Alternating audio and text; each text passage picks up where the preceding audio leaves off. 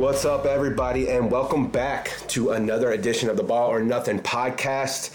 I am your host, Joey Kapusta, and this is episode 11. That is 11. Stranger Things 11. That is 11. Carson Wentz 11, ladies and gentlemen. Um, can't believe we've been through 10 episodes already. We're going on 11.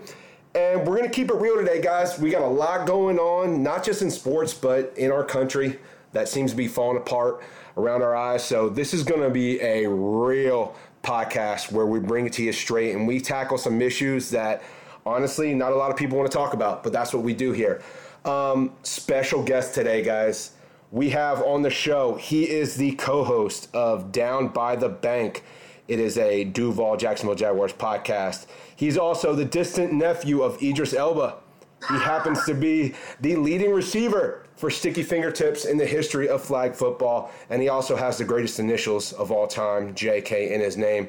Mr. John Kellum. Kellum, what's up, buddy? What's up, man? How are you? Doing good, bro. I'm hanging in. How'd you like that intro? That's a hell of an intro, man. I, hope I can uh, live up to it on this. That, that was an awesome one. Uh, I don't know. I think Berto would beg to beg to differ on the leading receiver, but I was there at Sticky Fingertips before he was. So uh, that's true. That's true. And I went to your Wikipedia page and I fact checked all of this. So even if he wants to debate that, um, yeah. I'm just letting you know on your Wikipedia page, all that stuff is true. So uh, wiki is true. all right, perfect, man. Well. Well, me and Kellum been boys for a little bit, and um, he may be lying when saying he listens to the pod and everything like that, but I think he knows the kind of gist of it. But um, another shout out to you guys at Down by the Bank. Um, you could find John on there as well, uh, talking all things sports, Jaguars, Duval, you name it. But, John, one of the things we like to do to start off the show, my friend, is called the Get It Off Your Chest portion. I want you to go ahead, rant, rave, bitch. Tell me something that's just pissing you off, especially since we've been in quarantine without sports.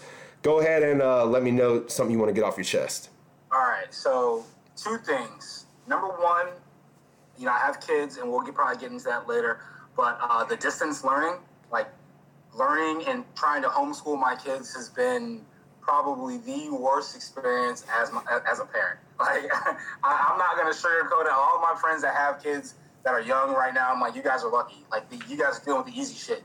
Like, having to, you know, having to teach my son how to count change is the most, like, it, he asks just questions that have nothing to do with it. So, you know, the, the school, they send you uh, like a little PowerPoint, and, you know, first of all, nobody has printers now at their house. It's fucking 2020. Nobody has So, so that's that's frustrating. Number one, and number two, it's like you're trying to teach them with the, the, the coins and everything, and, and it, you, you can't see it physically. So I go to the store, I get a bunch of nickels, dimes, quarters, dollars, even got the little Sacagawea coins, all this stuff, right? So I get everything, and so I've got the coins laid out in front of him, and I'm like, okay, you know, penny, nickel, dime, quarter. And so he looks at the nickel, and he's like, this is five cents, right? And I'm like, yeah. He's like, so look at the dime and the penny, they're the same. I'm like, yeah, those are small ones. He goes, so why isn't the dime five cents and why is the nickel 10 cents? I'm like, bro, great question, but it's irrelevant. you just need to know that when you see this guy on this nickel, I don't even know who it is. You see this person on this nickel right here, and you see the silver dime, this is 10 cents. And it's just been, you know, leading him one way. And then, uh, you know, my daughter, there. So my, my son is in second grade or going to third grade now. My daughter is uh, from going from first to second, and so with her, it's her like spelling and reading. So she's the type of person that will try to pronounce every letter of the word, and it's like the, the most frustrating thing, thing because she does this thing with her with her mouth where she's trying to pronounce like where she'll be like you, you can't see it on pod, but and it's literally I'm just looking at it, I'm like, the word is where. and so just just that that that's frustrating, man. But you know, I'm glad that's over with. And I think more recently, um, and this is probably something that you could probably talk about a little bit too, is is meal prepping. Me- meal prepping absolutely sucks. And I'm not talking about just like grilled chicken, you know, rice and vegetables, nothing like that, but like having to like weigh your meals like I need six ounces of chicken by this time. I need, you know, four ounces of rice and a handful of broccoli, all this stuff. Seven asparagus. The worst. So meal prepping and homeschooling, that that's that's it, man. Bro, I'll tell you what the worst part about meal prepping for me is, and I, I try not to do too much of it because my girl do most of it, but cleaning the Tupperware and arranging the Tupperware. And we have a cabinet full of Tupperware. And if you've ever tried to put Tupperware away, if you look at it or breathe on it, the entire thing comes falling down like a pyramid all over the place. And you just want to smash everything to pieces. So. Uh, right, it's terrible. It's terrible, man. And then, like, it, on top of that, for me, like, I'm not a chicken tender pizza kind of guy. I like actual food. I like eating, like, you know, Thai food. I'll go get, you know, Chinese, Italian, whatever. I eat everything. And it sucks just being restricted to eating oatmeal and egg whites. Then, oh, guess what? Got this fresh batch of tilapia and brown rice. Oh, what's for lunch? Fucking chicken. oh, guess what we're having for dinner? Tilapia. Yay! You know, and like you can only church you can church it up so many different ways. You can add like seasonings and different like vegetables and everything else like that with it. But at the end of the day, I mean, you don't at eight o'clock at night. I'm not looking forward to this last meal of six of tilapia. It changes you know? your mindset so much. You're like, oh man, I'm gonna sit down, watch some Netflix, and I'm gonna eat the same shit I've been eating for the last three, four yeah. days. it's like you're not eating for enjoyment, you're eating for fuel. You're eating just because, like, if I don't eat, I get hungry. Mm-hmm. Or, I mean, duh. But if I if I don't eat, I get uh, angry. So it's like now I'm eating just to not tear my house apart. this is the world we live in now, man. It's 2020. We're eating not to get angry anymore, bro. Like that's yeah. that's what it's turned to. But no first problems there you need to you need to eat so that you can keep up that uh, Elba family lineage of success, body, all that stuff, man. So more power I, to you. So I went and got my hair cut uh, on Friday, and I had a couple of gray hairs coming in, and my barber was like, "You know, they do that paint shit. Where they, you, want me, you want me to clean that up?" I'm like, "Nah, bro, let that ride. Walk around with a head full of paint." The old LeBron spray paint is that what you're talking about? Yeah, yeah, yeah. Nah, man, I'm not. No, no, no. Just let let it grow naturally. I, I'm gonna embrace the silver fox. well, good man. I'm, I'm, it, it, sounds like you're you're dealing with 2020 well, especially quarantine, helping the kids. You know what you need to do is just be like, look, you swipe this card, it's got nickels, dimes, quarters, pennies all on here. All you gotta do is swipe this one card, and you'll be good. But I mean, and and dealing. Oh, uh, let me add a one A to that. Um, so we have Apple TV, and my kids are learning to use like the remote and everything. And so I'm watching it, and I just keep getting these Apple charges, like two ninety nine here, three ninety nine, four ninety. I'm like, okay, what? This is enough. And come to find out, these kids have been ordering, renting Scooby Doo, Troll Two. Like you know, this is like AMC theaters around here now. You know, everybody's watching the fucking mid midday matinee on, on, on Pelham's Dive. You know what I mean? I into that real quick and added a little little little price or a little uh, password to it. But yeah, man, yeah, it's it's going as well as it can be over here. well, well, thanks for getting that off your chest, man. Um, uh, I'll give you a couple too as well. Um, you guys have seen what's going on in the world today. You know what's going on, especially in our country. And one of the things that pisses me off the most, and this doesn't even have to apply with what's going on right now, it's social media influencers of all kinds. I swear to you right now, it boils my blood to see someone get out of their Mercedes, hop out, with makeup, hair done, heels, and a fancy dress, and a laminated sign that they took down just to put up a peace sign and say something like they're part of the cause. No, you're not. You're just trying to get likes, you're trying to get hits. Don't take the drill out of a dude's hand who's working to help repair the city that's falling apart just so you can get some some likes and clicks on the gram. Don't do it.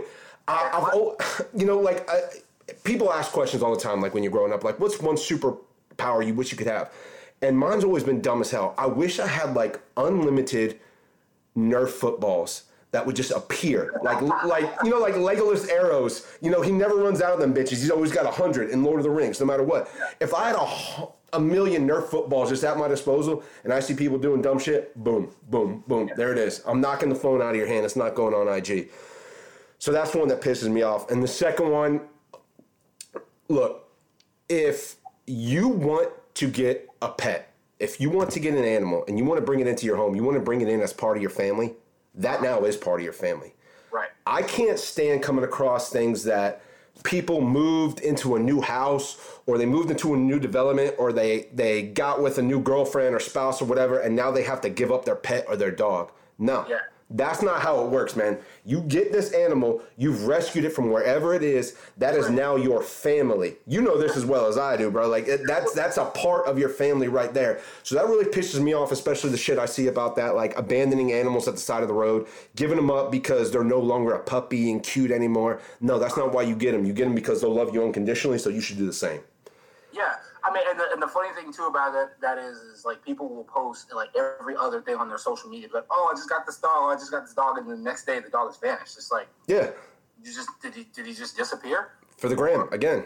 Like, well, why why why didn't you just take the time and invest, you know, the, the time in, in an animal? I mean, the thing too about pets is like they can't communicate, they can't like tell you what they want. You know, they just need your time, and if you don't have the time to potty train your dog, if you don't have the time to, you know, get your dog socially, you know, acclimated with other animals, like if you go to dog parks and you see that there's always that one just aggressive dog, it's like, dude, come on. You know, like take him on a walk somewhere else. Don't bring him around all these other family friendly dogs and everything. And I mean, because at the end of the day, you know, your dog is your family, and if my dog is getting a dog fight at the dog park, I'm going after the owner. exactly. exactly. Exactly. It's it's it's it's terrible, man, and and now taking a deep breath. Now I'm, I'm, glad we got that off our chest. That's a good way to start the show. But um, John, let's, let's get into some serious stuff here, man. We don't typically do this on the pod, but with what's going on, it relates to sports, it relates to everyday life. That's what we talk about here. So let's keep it real. I want to talk to you a little about a little bit about what's going on in the country today because it needs to be addressed. It's it's the tough question, it's the tough conversation, it's a tough topic that some people don't want to have but we're gonna have it here on this show because nobody's gonna get better unless they hear shit, unless we talk about shit. So I'm gonna just give you the floor, man. Um, I'm white, so I really don't have any two cents to add here on what's going on. I want to listen to what you have to say. Tell the folks listening at home, tell the audience listening to the pod, um, your take, your philosophy, your experiences, and we're just gonna try and soak it up here.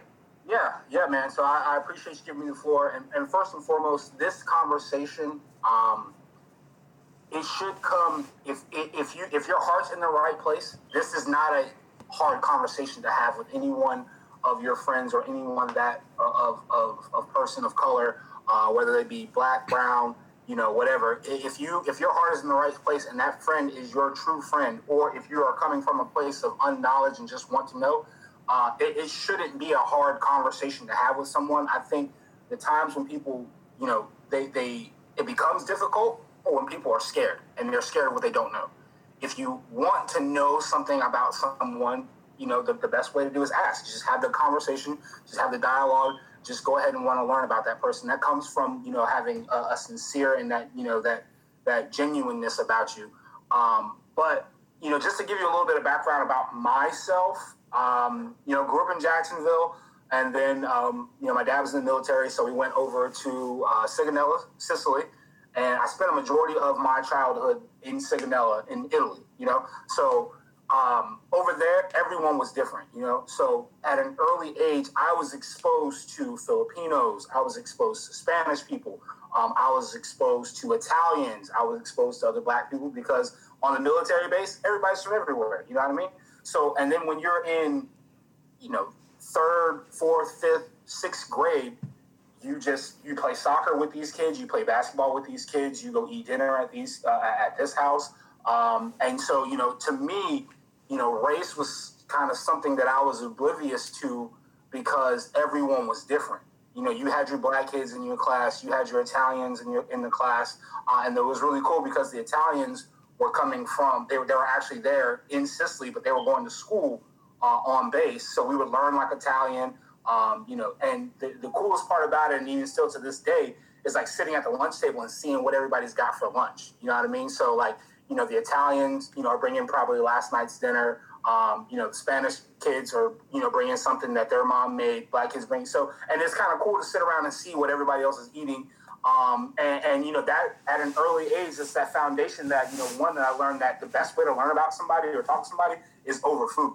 You know, so having that conversation and talking to them about food, but then also just being able to kind of you know open your, mind and realize that you know there's not just one race. There's not you know every everyone is different, and um, still to this day, I, I, think I'm a very small percentage of an even smaller per- percentage because you know my parents have been my, my parents are high school sweethearts. They've been together since they were uh, 16 and 15, and they're still together to this day.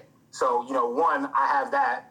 Um, you know, so being a black male and growing up with a father figure in the house, huge. You know what I mean? Um, two, with my parents being in the military and my mom being a chef as well, uh, it was one of those things where we never really had to worry about, you know, I was never food insecure, you know, so I never had that quote unquote struggle that, you know, people rap about, you know, never had to sell drugs, had a, you know, had a really relatively, I would say, great childhood growing up. No, not have to worry about anything. You know, you get a pair of shoes for your birthday, you get a pair of shoes for, for Christmas, and you get a pair at the start of school year. So never have to, to worry about anything that, that way. So for me, growing up, it was a different type of, I want to say, experience growing up for me is because when we moved here to back to Jacksonville, you know, back to Middleburg, you know, before it was like, before we had the Publix and all of the stuff, you know, it was Middleburg. You know, anyone from Jacksonville, Florida knows what Middleburg, Florida is. Uh, it's gotten a little bit better now, but um, and man, I can remember honestly when I was like, when I was probably third, I was I, yeah, I was probably twelve or thirteen, dribbling a basketball in the front of my in the front of my my my uh, my driveway, and someone just drives by and just yells, "Fucking nigger." Thirteen year old kid, literally sitting there dribbling a basketball, minding my business, had no idea, and then so I'm dribbling a basketball, and first of all, I'm like, you just drove by and just okay, like all right, cool. And then so my dad comes sprinting around the backyard and was like, "What was that?" And I was like, "I'm literally sitting here, you know, doing working on my sham god. I'm literally working on my sham god right now, and just you know doing layups and just shooting threes and everything else like that.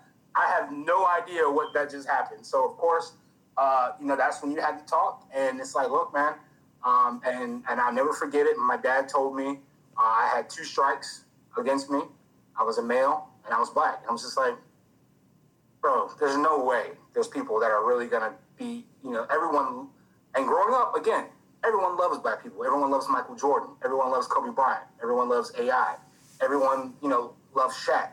You know, so so seeing this and and and realizing it, and then you know from that conversation I had, uh, and and my friends that I have right now, my core group of friends, you know, Spanish, white, black, everyone I'm friends with, and I and um, you know, going going through that and, and seeing that and having that eye opening experience, it, it, wasn't really, you know, a point in my growing up with me where I had, you know, like actual racism where someone was yelling at me or yelling, you know, hate things at me, but it would be, you know, me going to the mall, looking at a pair of shoes, and someone literally just saying, oh, "Hey, you're gonna buy that now or, or, or what?"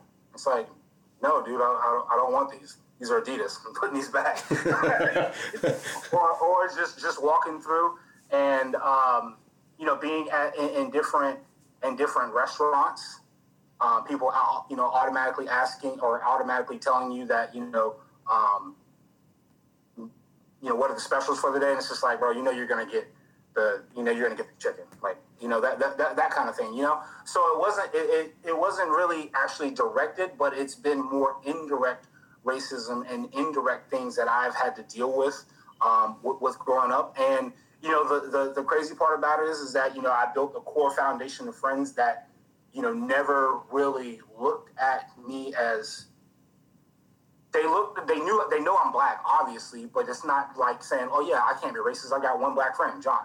You know what I mean? I was never that one black friend you know what I mean? Mm-hmm. so um, but throughout high school, throughout you know adult life, early adult life, you know there have been you know times that you know I have been you know racially profiled, uh, going to different bars. Hey man, you can't come in. You got on Jordans. Like bro, everybody just walked in through here with Air Force Ones. I've got on Jordans. Okay, we have to go somewhere else, or you know just being just looked at completely differently. Or I think the number one thing too is uh, you know growing up within a military family, it was yes ma'am, no ma'am and you know having proper language it's like it was a thing it's like oh you talk white that's like the, the craziest thing to me it's like how can you talk white you know what i mean like just because you know i'm not using you know ebonics or slang or anything else like that or actually being you know somewhat uh, you know educated not the smartest crayon or not the brightest crayon in the box by, by far but you know, just having that type of intelligence, you know, that you know those kind of things, you know, covertly have been, uh, you know, displayed and things that I have seen before um, that would, would count as indirect racism. And, and, honestly, man, like I, I, really appreciate you sharing that with me, sharing that with our listeners right now. I kind of want to touch a little bit more on that. Um, one thing that I always say on this show that, that bothers me, and I, and I guess it's because, you know, I'm obsessed with sports, you're obsessed with sports, is I hate when people say it's just a game. It's just a game, it's just a game. And what I think about is, and feel free to interrupt me or correct me if I'm wrong, anything like this. I grew up in Orange Park too. So I grew up kind of in that that area as well, you know, with all our circle of friends and it like the highlight of your day growing up is playing basketball outside with your friends, you know, playing manhunt with your friends, playing football with your friends. And when you're playing sports or activities like that, you're going to have white, black, Spanish, you know, Indian, whoever. You're going to have all these different races. And as a kid, I really think, in my opinion, and like I said, please educate me, please give me your stance on this, what you think. I really think that these racist vibes and attitudes come from being taught by people already in the house, the parents. Because yeah. as a kid, I just knew, hey, this is my boy John, this is my boy Joe, this is my boy Matt, this is my boy Chris. I don't, I've never told my parents who one of my friends was, and they asked me what race they were, what religion they were, what anything they were. It was just, oh, this is my friend, this is my yeah. friend. So, do you I, I, guess I want to say, do you agree with me that sports is a good foundation for people to not necessarily have so many racist vibes? Or do you think, like I was saying too, it probably comes from the teaching in the house of previous generations? Yeah, it, it's definitely, hate is definitely taught.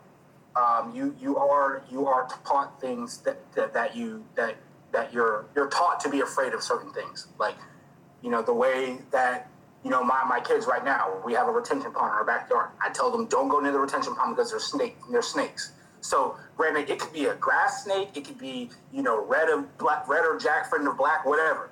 I, I don't like snakes, so I'm telling my kids to stay away from the pond because I'm afraid of snakes and I don't want to have to deal with a snake, you know? So I'm telling them, and it could be the nicest animal. There's some people out there that love snakes, and that's just uh, a, a, a broader thing. It is taught because someone may have had a bad experience with a certain race.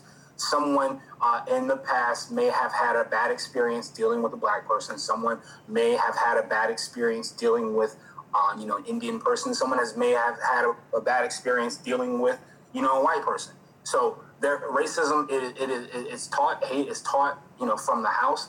And then again, you know you have that that that teaching that's in the house and then you project that out in the world because your kid is going to go to school. And if you're telling your kid to you know hey you know watch out for for for johnny's family over there you know they're black the kid's not going to go near the black kid. He's going to assimilate and associate with people that look like him.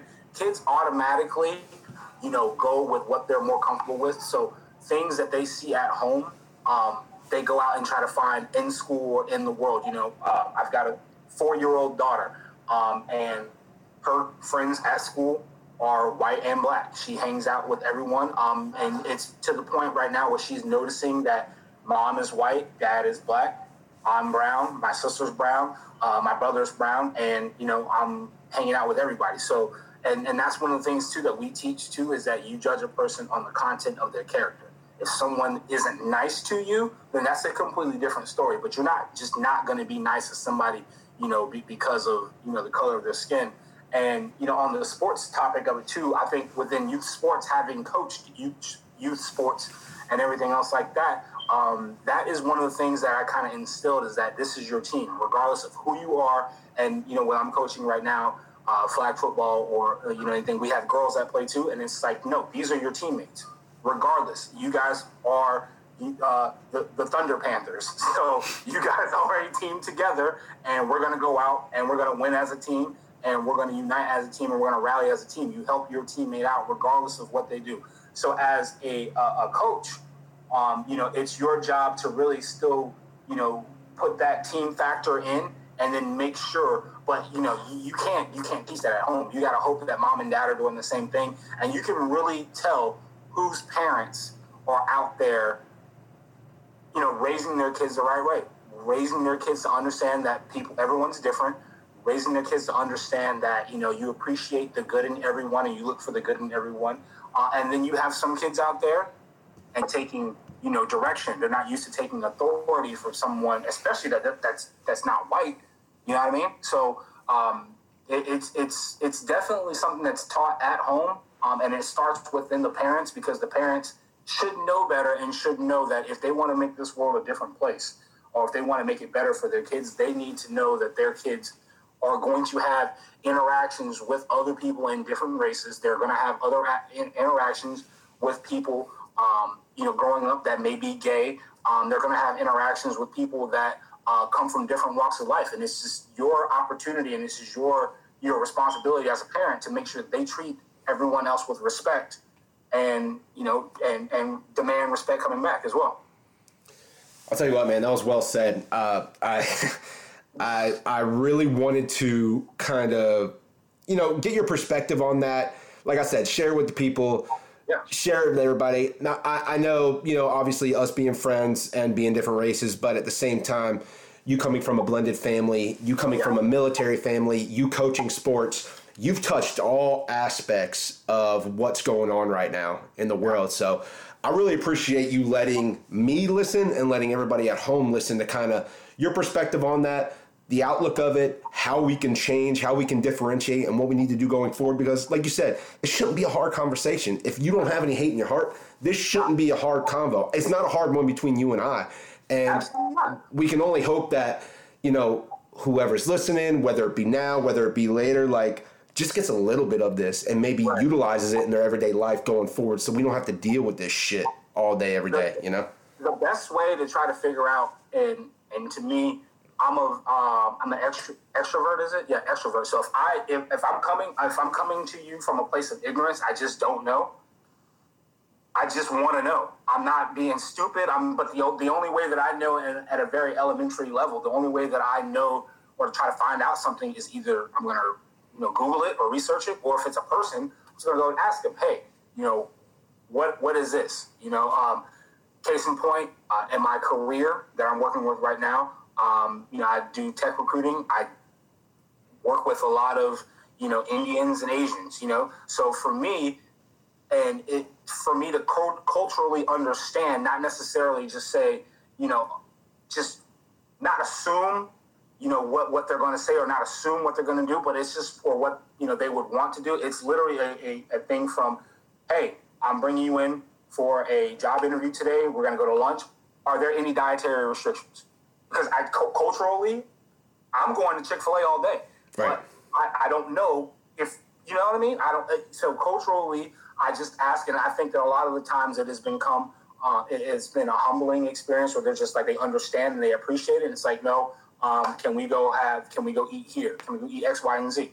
Sure. So when we go eat at X, Y, and Z, and it's just like, look, man, I've never eaten here before. Can you put me on game? Let me know what's good. Let me know what I should eat. Walk me around, let me know so that way when I'm in the same situation again, boom, I'm, I'm, I'm you know I'm working with someone and I and they say that I have these dietary restrictions. It's like, oh, okay, well, we're to go to Fifth Element right off Bay Meadows. It's a it's a great cuisine, and they are more appreciative appreciative of that because sometimes people really, um, you know, are they're they're they're afraid to project that they're not normal, and your normal is different from my normal. You know what I mean? So of course uh, you know, within society, you want to kind of really be, you want to appear to be normal, but you should really just, you know, be yourself. Uh, if you don't like certain things, or if you don't like certain foods, or if you're, you know, trying to, you know, engage in a dialogue with someone, you know, it's just got to be straight up with that person. And, you know, uh, people want to really try to appear to be normal. And I would much rather have, you know, go somewhere with someone that they're completely comfortable as opposed to we're somewhere else and they're just just kind of put off by it because you can tell by body languages and things like that on on, uh, on if someone's comfortable. And I think the thing is, when you want to find out what makes a person tick, you have to ask. And I think that you know, in this current climate right now, where um, you know, where people are afraid to have these conversations, um, you know, about Black people and uh, you know what's going on in the world right now. Um, I think that the best thing to do is be able to have that conversation and be able to come with a sense of humility. You know, not one of those things where it's like, of, of course, all lives matter, but can you tell me why Black lives matter? if someone can articulate to you um, and without getting angry and just saying, "What do you mean? Why don't you think Black Lives Matter?" It's like, well, look, the reason why people are protesting and saying that Black Lives Matter right now is because you know systemically um, and you know at the hands of the police and the justice system, Black people are being treated way worse than any other race, uh, you know, right now in America. And again, I don't even fall in that per that that category, like where I, I've got a speeding ticket before, you know, I've yes sir, no sir, thank you, okay, walk away. You know what I mean? And it's one of those things where if I have not been in that demographic at all, it and for me to still say Black Lives Matter, even though I have not been treated by me personally, I'm speaking for myself. Even though I have never had a you know a, a, a terrible incident with a police officer, that would be me using quote unquote black privilege because I, I'm separating myself from you know my race. It's like I've never been arrested before. I've never had a cop whoop my ass. So, you know, all lives matter. When that's not the case, when it's just like, look, that could happen to me.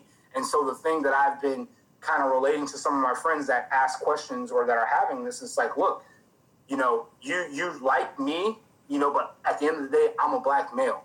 You know, no amount of money is going to change that. No amount of status symbol is going to change that. So you put yourself in my shoes because the way that you like me, someone else liked, you know, George Floyd the same way. Someone else like Philando Castillo, the same way. And now their world is shook because this person that was known throughout the community and a good friend and everything else like that, you know, has been subject to police brutality.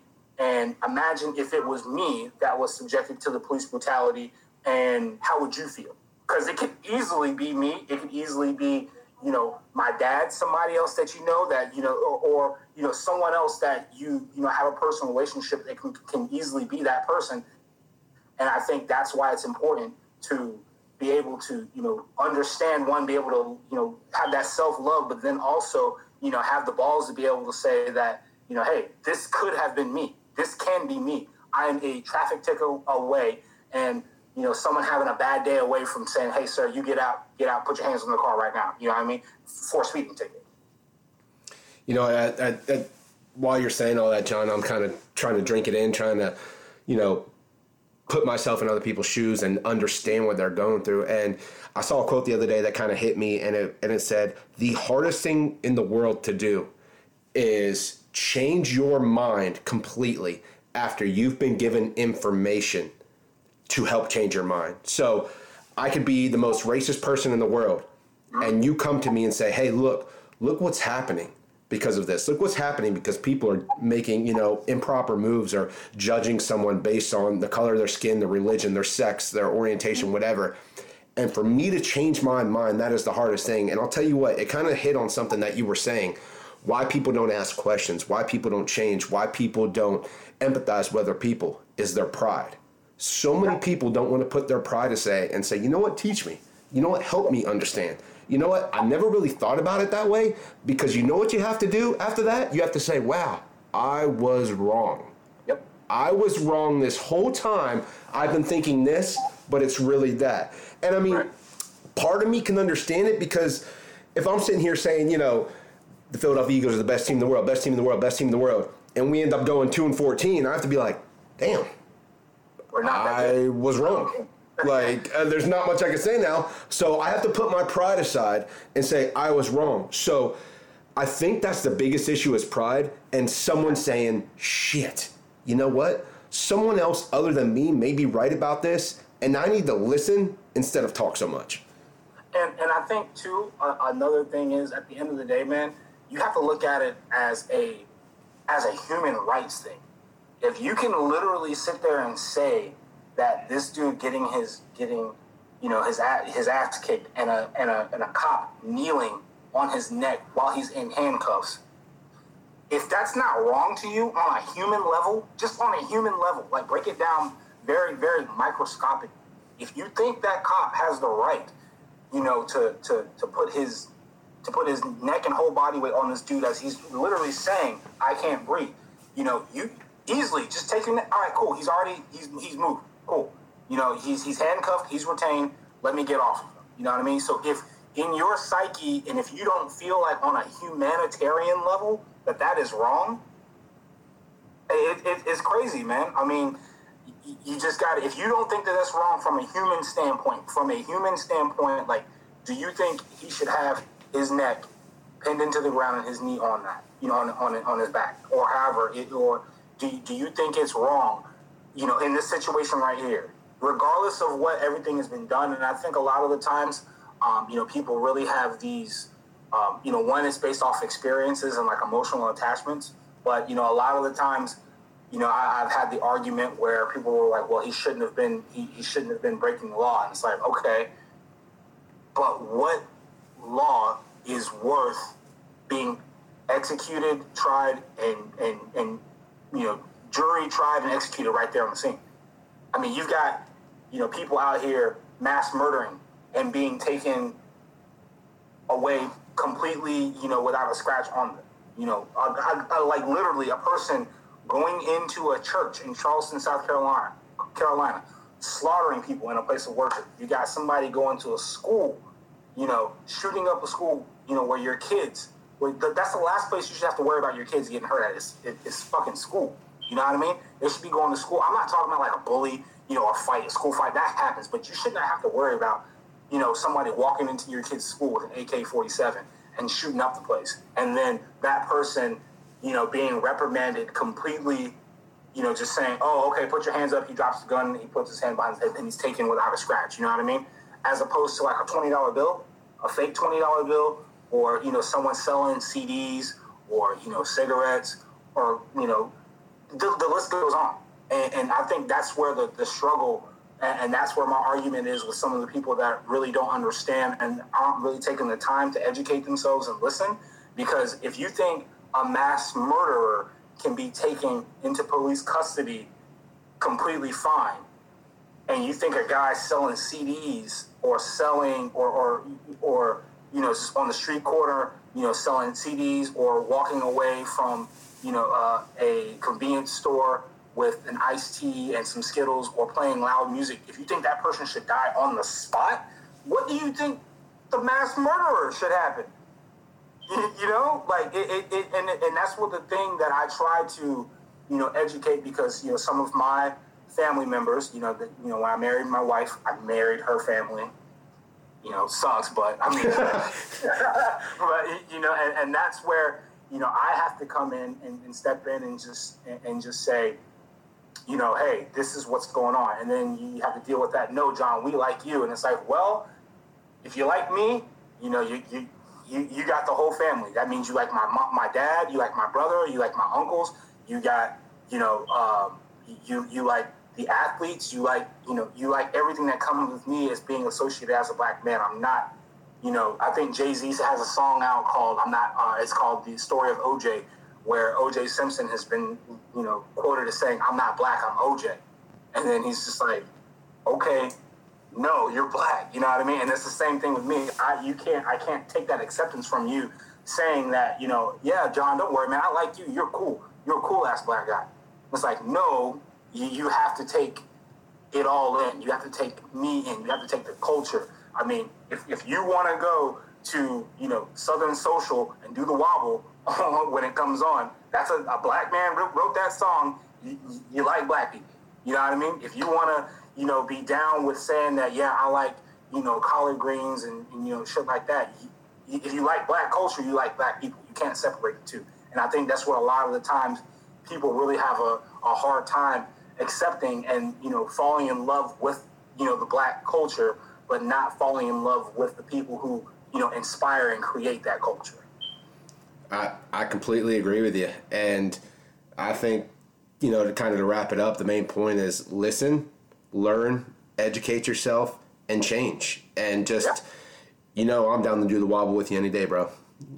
you know, I'm down to wobble whenever whenever time yeah, comes. I mean, again, it's not a, it's not a, and again, it's not a hard conversation that you want to have. I mean, you know, just educate and and learning. Just if there is someone, and and the best way, in my recommendation too, is if you work with someone, if you have someone that you're dealing with on a daily basis or anything else like that, I think you come as a humble, you know, person to say, hey man, I just want to learn more about you. you know, not say I want to learn more about black people. I just want to learn more about you.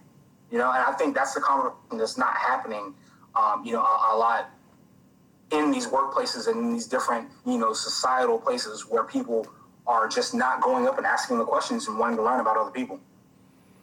I completely agree with you, man. And, and again, I appreciate you sharing all this and dropping some knowledge and dropping some perspective on us. Um, you know, I, I don't want to have you on the pod just for serious stuff, man. I want to chop it up with you about your beloved Jaguars. Um, I know you're co-host of a pod, like I said, at Down by the Bank.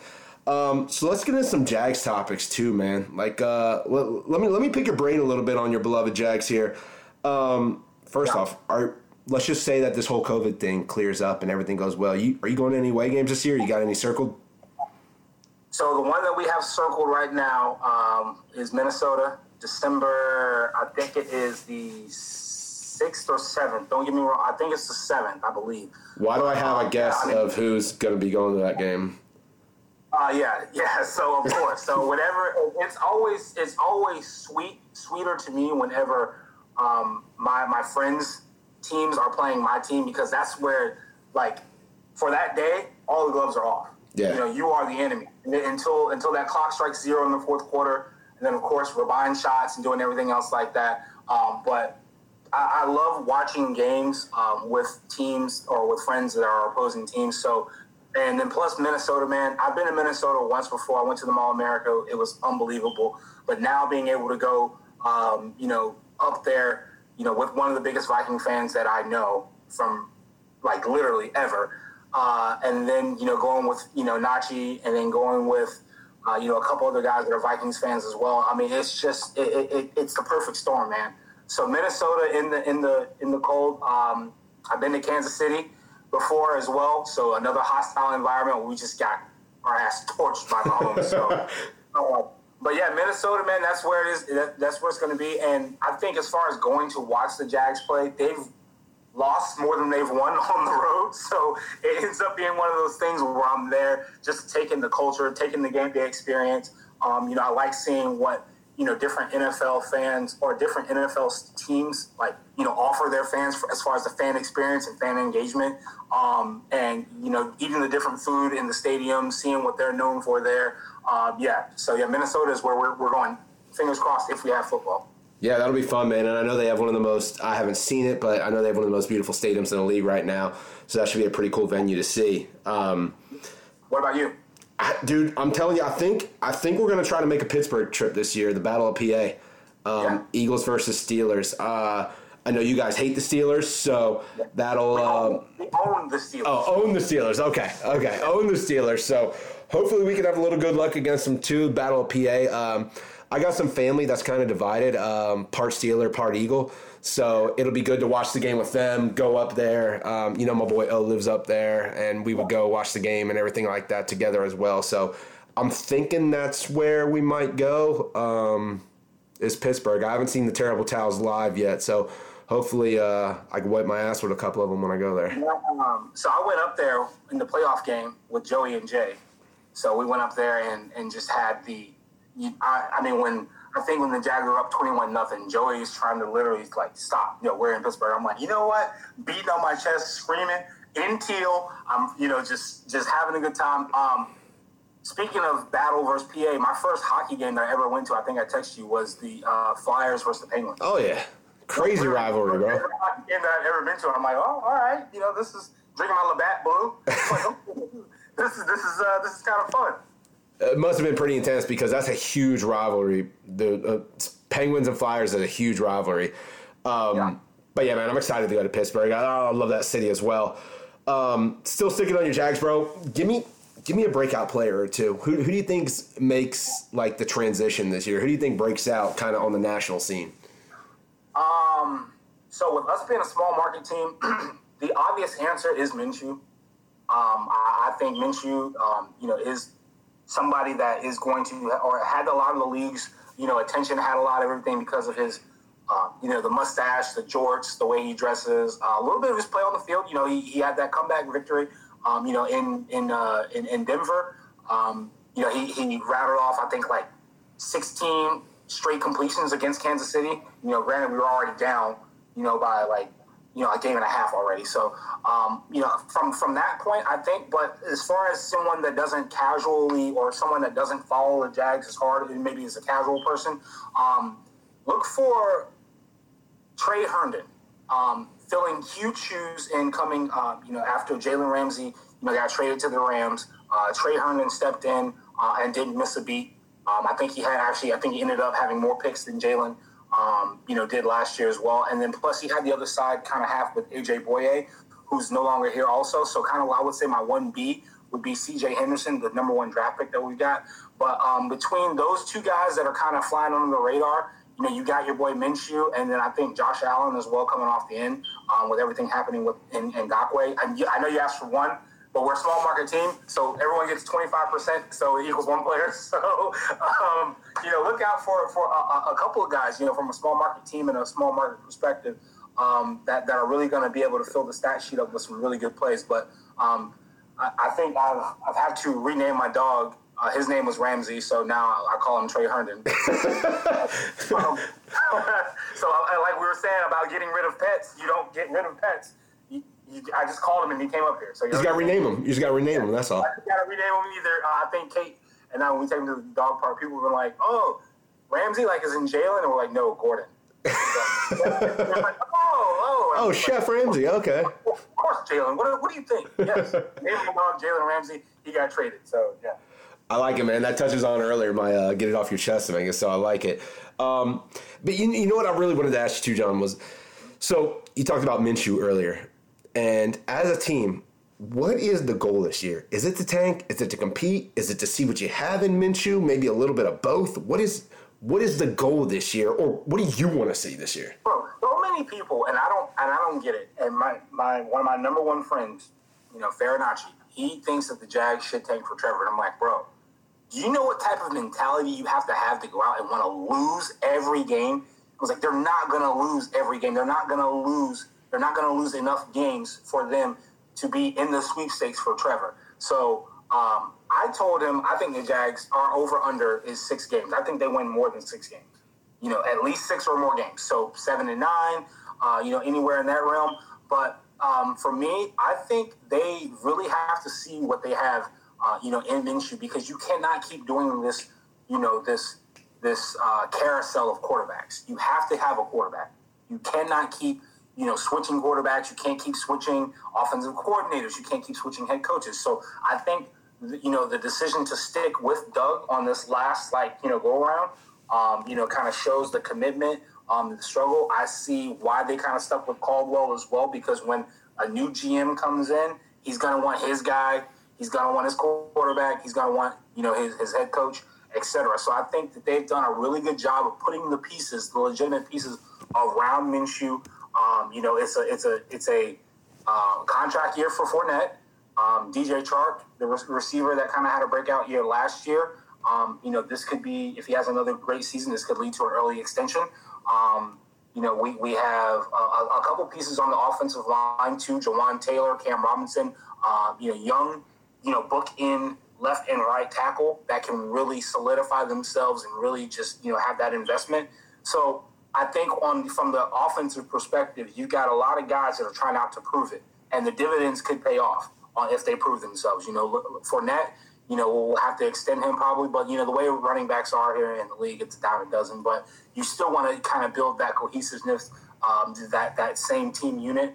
But I think they've put enough pieces around Minshew with Laviska Shenault coming in, um, with Chris Conley, um, you know, Dede Westbrook. Um, you have uh, DJ Chark. You uh, the receiver they brought or the tight end they brought in from um, Cincy, uh, Tyler Eifert, he's got weapons. So with every all the weapons around him now, now it's really seeing like, hey, what can this kid do? I mean, last last year, as far as from the tight end perspective, they literally had a guy that was selling cars at Cog Nissan, you know, and then he came and suited up on a Sunday, you know. Um, from the defensive side of the ball, uh, there are a so the defensive line is, you know, of course we've got Yannick uh, Ngakoue, who's you know who subtweets and secretly tweets every minute. He's calmed that down for a little bit, but you know you re- you uh, you replace him. You know, well, not replace him, but you kind of bring in uh, K'Lavon Chaisson or K'Lavon. These names, man. so, the, the, games are just unreal. So him with Josh Allen on the side, uh, Shaq Quarterman, young kid from uh, Oakleaf High School, right up the road, four-year starter at Miami. I think Joe Schobert, of course, plays this year, but if this kid comes in, four-year starter, he is a true middle linebacker, someone that's going to direct traffic, someone that's going to hit you, you know, uh, you know, when, when the ball comes to you. And then I think from the secondary uh, perspective, I'm trying to hit all three levels. From the secondary, man, Ronnie Harrison, uh, free safety from Alabama, again, put up or shut up. You know what I mean? Uh, I think the team is very young. It's going to be one of the youngest teams in the NFL, if not the youngest. Um, and I think that, you know, I, I, can see this team going seven and nine, um, you know, and then hopefully making that next transition the next year. Um, but I don't see them going, you know, six and ten because they were they they they or anything lower than that because they were in games with Minshew when he had shit for talent. I mean, they were in games. They were in a lot of the games where he was making rookie mistakes. There was a point, you know, in this in, in a couple of games last season when we got the ball back. I'm like, okay, you know, we have hope. There is something's going to happen. This kid, he's not going to just, you know, absolutely just, you know, do something stupid. He's not going to pull, you know, like a, a, a, Blake. And there were some times where he should have gotten rid of the ball when he should have, and you know, took a, a strip sack when he shouldn't have. But those are learning. Uh, and then the same thing too, along with that, you know, with him scrambling in the pocket uh, against Denver, he kept us in some games. Uh, scrambling in the pocket against, uh, you know, Carolina kept us in some games. But Carolina, for some reason, ran the same running play 58 times and we could not stop it. Bro, they had the popcorn guy running a veer right and we could not stop it. The play was coming. I knew it. I was watching the game and the way everybody was lined up, fullback would come into motion, kind of motion, motion, motion behind um, not Cam, who was their quarterback? Um, uh, Allen, Kyle Allen, maybe. Yeah, Kyle Allen would motion behind him, and literally he would fake it to him, and then literally Christian McCaffrey would go off. Now, granted, McCaffrey's McCaffrey, so you're not going to stop him. But if you know the play is coming, you know for a fact that he's getting the ball. There are 11 guys on the field. We have literally heavy tight end sets. The ball is going to one person on this team. Yeah. It's 22. It's going. And then what they would do, they would just flip the play. They would just literally flip it like Madden. If it ain't broke, don't fix it, right? Yeah, yeah, and that's what they did, bro. McCaffrey went off, and then they had like a second string guy that went off for like two touchdowns too. you know, against us. So the, the defense, you know, but I, I think, man, no, they're not going to tank with Trevor. There's no way, no way. There you have it, ladies and gentlemen. You have a bullish no. Jaguars prediction. No for... way. They're, they're, and then with the expanded with the expanded teams in the playoffs, mm-hmm. I mean, are you saying right now on the pod, John, that you guys are going to be the seventh team getting into the playoffs? I am not saying that, but I'm, I'm not saying that, but I'm, but you're also not saying that. Seven and nine. Seven and nine. Okay. I mean, that's win a division. That, that, I mean, didn't Seattle sneak in with like a seven and nine? They did a few years, but they did a few years back. Um, so I mean, yeah, at least you have some optimism. I like that. Look, I mean, it's it's the AFC is kind of up for grabs outside of Cincy and Pittsburgh. So yeah. nothing's impossible. Anything is possible there within within the AFC that conference. But I, I, just like to go on record again and saying you're very bullish on the Jags, and I like it. I like the fire. I like the energy. It's about time we heard something on that fact. So I'm kind of I'm kind of digging that right now. There's, there's, no way, man. I mean, uh, and of course, all roads are going to lead through either Kansas City or Baltimore. Uh, you know, yeah. AFC. So you're going to get stomped by Lamar or or or Mahomes. Pick, take your pick. Yeah, you're right. You're absolutely right. I mean, there, there, there's no way. So I mean, but I mean, with Rivers coming into the AFC South, I mean, you got Deshaun who he, he doesn't have he doesn't have DeAndre Hopkins anymore. So uh, and then with Tennessee, that's another one. They're just going to feed the ball to Derrick Henry and you know just run him. So uh, I, I, think they can be competitive in the AFC South. I really do. It all depends on the defense. Um, and um, you know, I think uh, the city would be more sold on Minshew if he would have won that game in London against the Texans. I think that's where he kind of screwed it up for himself. Like if he would have won that game in uh, you know in London, I think he would have had the rallying cry. But you know the craziest part about it, man, I was at I was at the game where he got where Foles got benched and he came in and I've never, and I've had season tickets for like six, seven years. Uh, been to a lot of Jags game, even worked the sidelines. I've never seen the crowd, and I've never heard the announcer announce a second string person coming in, or the person that's coming in replacing it. Like you know, usually when they say, "All right," they'll, they'll say, you know, um, you know Gardner Minshew in for, for quarterback. It was like now entering the game, Gardner Minshew. Everyone literally ran out of the line from getting their popcorn and you know taking a piss at halftime, came into the stands, and again, the dude's lighting it up with the same talent that Foles had. Not saying Foles isn't. There will be no Foles slander on this pod. Oh no, no, no! I know, I know Nick Foles does not have to pay for a beer or a meal in Philadelphia for the rest of his life. Ever, yeah. I know, I know that, but you know, it, it, and it sucks the way it happened too, man, because he threw an absolute dime to DJ Chark when he got hurt. Talking yep. about, bro, if there was a, if, I mean, imagine someone, and for the guy, for people that didn't watch it or know, imagine someone throwing a fade in a garbage can from 40 miles away, or 40 miles, 40 yards away, literally, drop of the bucket, perfect pass, and then he gets carted off. So yeah. it, it sucks, but you know, it just wasn't his time. I mean, you think, what do you think? You think, you think he beats out uh, Trubisky? in uh, Chicago? Hundred percent. Yeah, I am. Uh, I am an anti-Trubisky guy myself. I I am never, ever, ever, ever going to give Trubisky any praise whatsoever. He's erratic. He has he sees ghosts in the pocket, and even when he has time, he's kind of got like a short release delivery that doesn't show off much arm strength. I'm not going to get into Trubisky, but I, I Foles is winning that job hands down. You don't trade for a guy with that much of a salary to not basically say, yeah, you're our guy. And if you were that sold on Trubisky, you would not trade for that guy, you know? But you know, John, as, as we as we wrap up this show, man, I, I kind of got a bone to pick with you, bro. And it was about something that you wrote on Twitter the other day. And you know, against my best judgment, I didn't go too deep into it, but I kind of want everybody listening to know. So you put out a poll on there on who was the better dancer, yes, Michael Jackson or MC Hammer, and I thought the question should have been easy, and I'm not going to give away what the answer is. And you know, I don't really care about your opinion on MC Hammer, bro. I really don't. But I think, bro, people were just to cut you off right there because this is going to be. People were looking at MJ as the entertainer and the singer. Okay, I get that, but as far as dancer, pure dance moves, like Michael Jackson has, you know, the moonwalk, right? Yeah. Iconic. MC Hammer has the typewriter that, that you know that okay iconic. So they're one for one for dance moves, iconic dance moves. Michael Jackson, Smooth Criminal, um, you know the Lean, you know iconic, right? Right. MC Hammer, The Running Man, in Too Legit to Quit, iconic. So we're two for two right there.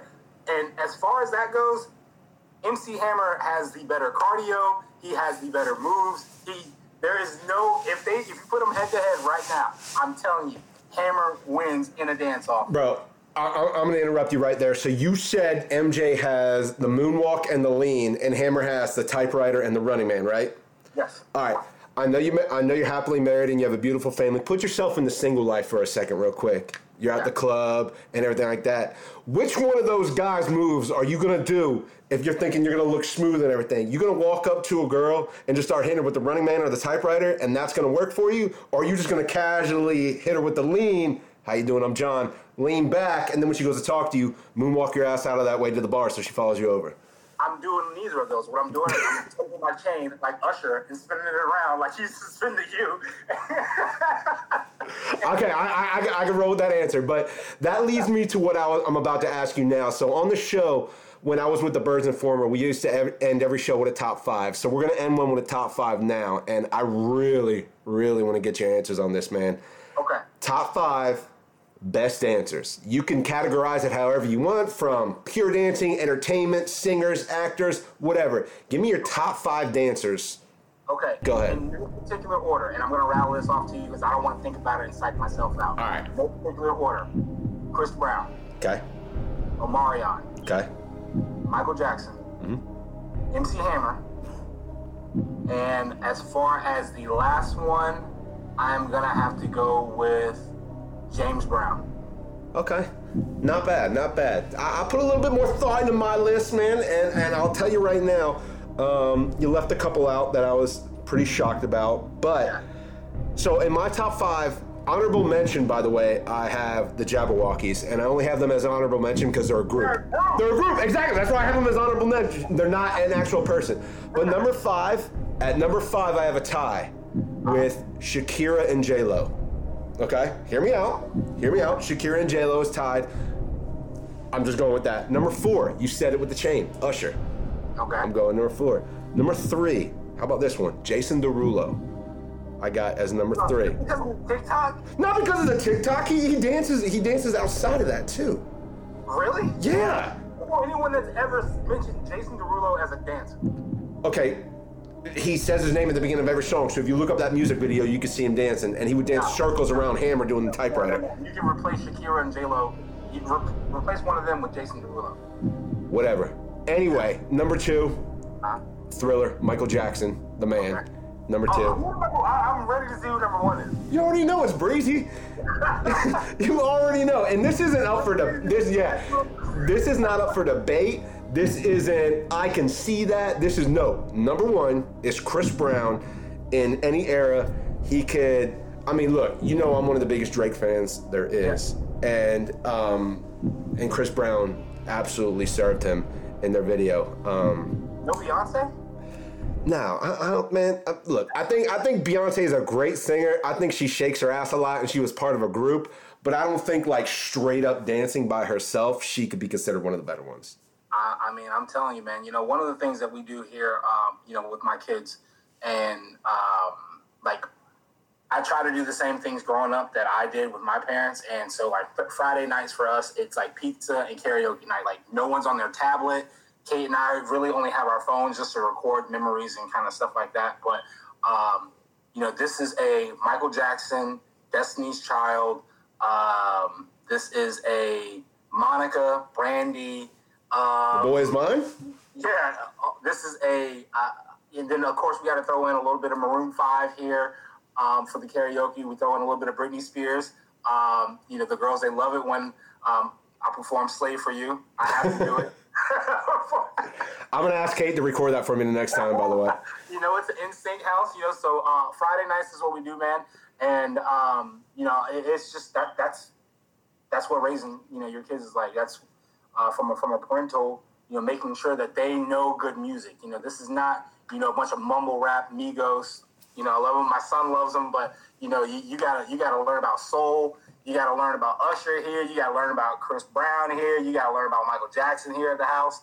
So, um, but so yeah, you're saying I'm invited over next Friday, is what you're saying? you are, you are, but I really do appreciate, you know, again, um, you know, number one, having me on, um, two, being able to, you know, put this out in the, uh, in the world. You know, you don't, you never know when someone's going to listen to this. You never know when someone's going to, uh, you know, actually, you, you know, come across your podcast um, and, and want to learn something different. And I hope that this is the episode that someone randomly cl- clicks on and really understands that, you know, at the end of the day, uh, you know, we are all humans, but you know, if you if you really you know need to understand and really take a look at what's going on here in America, you know, this is land of opportunity, man. You know, everybody's got to be treated, you know, right. And um, you know, I'm just asking people out there to really just understand one another, take time to understand one another, uh, and, and then you know, it takes so much effort to, to hate someone or to be prejudiced against some, someone, and it's so easy to just be a nice person. It's so easy just to go, you know, just to learn about somebody. It's it's too easy just to, you know, want to love someone instead of hate them. Everything in this world costs money, but being nice is free. You don't have to spend a dollar to do that, man. And I appreciate you. I appreciate you coming on. I know we talk all the time, you know, offline and everything like that. But I appreciate you coming on, sharing your experiences, kind of sharing some knowledge. So, like you said, who who knows? Even if this only affects one person and they click on it and they hear it and they learn and they change maybe for the better. If it just affects that one person, then it was worth it. You know what I'm saying? Takes one person to spark a change, baby. And I'll tell you what, John. Um, again, tell the folks at home where they can find you on Twitter. Um, go ahead and give your pod a shout out where they can find that as well, man.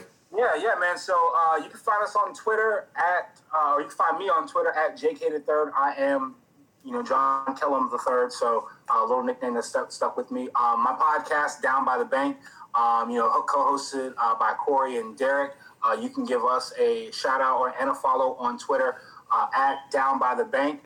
Uh, I am the social media manager of Down by the Bank. So if you have any uh, complaints, take it up with me in my in my mentions, and we can settle like men. Be sure to D- be sure to DM him all your complaints, guys. And no, uh, you know, we, we really are. Uh, you know, we record during the season, mostly Jag stuff. Um, you know, we do a little bit of. Uh, you know, we'll reach out to other podcasts that are kind of in the same listener uh, room with us on, like, as far as uh, opposing teams and just really chop it up. You know, drink a couple beers with these guys, uh, and, and, then just really see what the, the the matchups looking like. So yeah, if you guys are you know want another perspective on the Jags, uh, you know, add down by the bank. Guys, look up John and his podcast. It's a great one. It's a great follow. Be sure to follow me as well at Scooter McGilly1 on Twitter. You can also find us on the podcast on Twitter at B-O-N underscore pod. That's at B-O-N underscore pod. Be sure to like, subscribe, follow, and rate us and Down by the Bank wherever you guys see it. John, thanks again for coming on, man. This has been episode 11. We'll talk to you next time.